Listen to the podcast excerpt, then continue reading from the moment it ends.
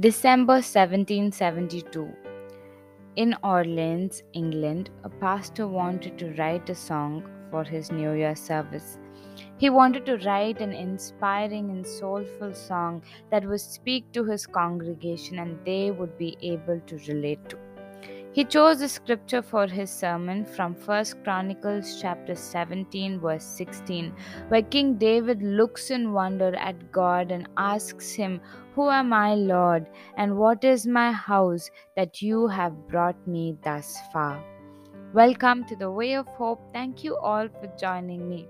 As we've been seeing the story behind some beautiful songs, let's see what we have in store for this week.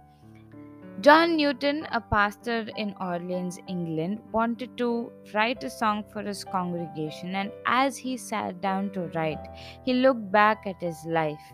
He was born to Christian parents. His father was mostly at the sea as he was involved in slave trade, and his mother grew him up teaching from the Word of God, and she helped him by heart the verses so that it always stayed with him. But one fine day, his mother passed away, and his father was away at the sea for almost a year. Here's a pause, he thought. Looking back at his life and seeing where he was currently at that moment, he said, Grace would be the start of the song.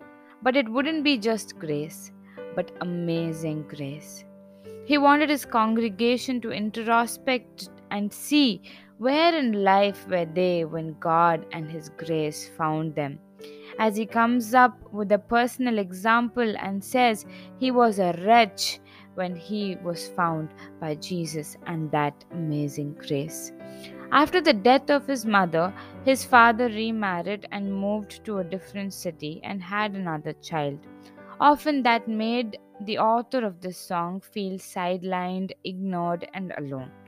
Now, while finding a livelihood for himself, he followed the footsteps of his father and he got involved in slave trade from the African coast. Now, that sometimes got him on chains, and he was also made a slave for a while in an island.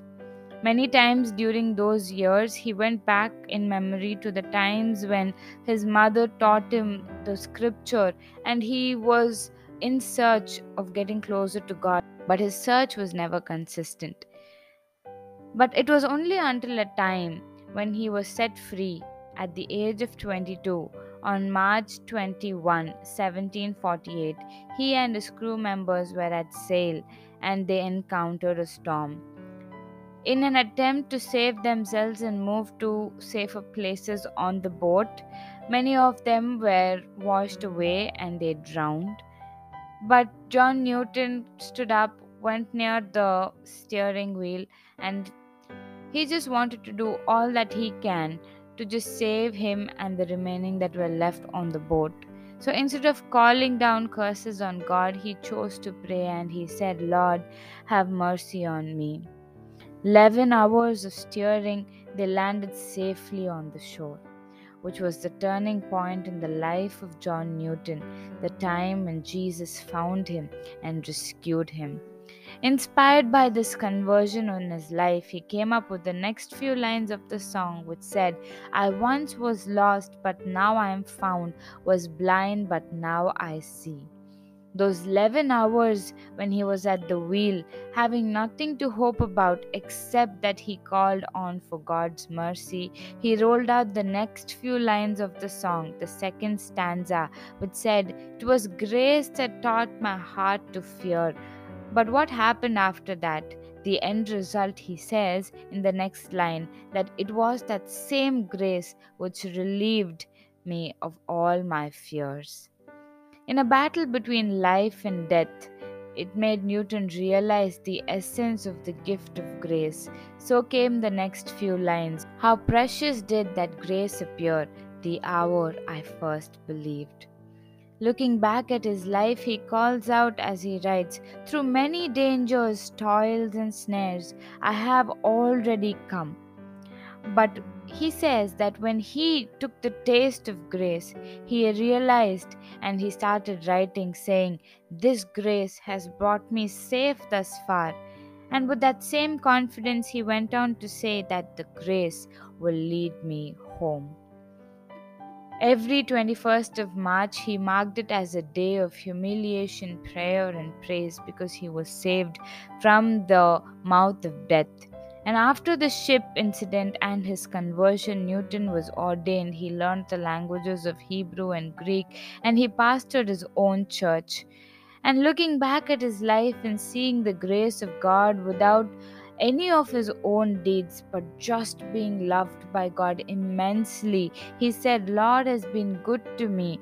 And the confidence of John Newton became the word of God, and he penned the fourth stanza of the song in this feeling and in this joy of being sound and safe and secure because God is with him. He knew life was like dew and snow, but he said, God will forevermore be mine. But we have no less days to sing God's praise than the day when we first begun. The congregation were in tears, not just on the 1st January of 1773, but even until today, because this is the real journey of the amazing grace in the life of every Christian. In this world, we have our share of toils and snares and betrayal and lies and heartbreak and our own wretchedness in our lives. But along with Newton, let's say that he will my shield and portion be as long as life endures. It is that moment when we taste that amazing grace that we are transformed and converted from inside out. Today, let's look back to the day and the state of our lives when Jesus found us and praise Him for His amazing grace. Now, go back and listen to this song with the background of this and looking back at our lives and the journey of amazing grace in our lives. And I will see you all next week. God bless you all.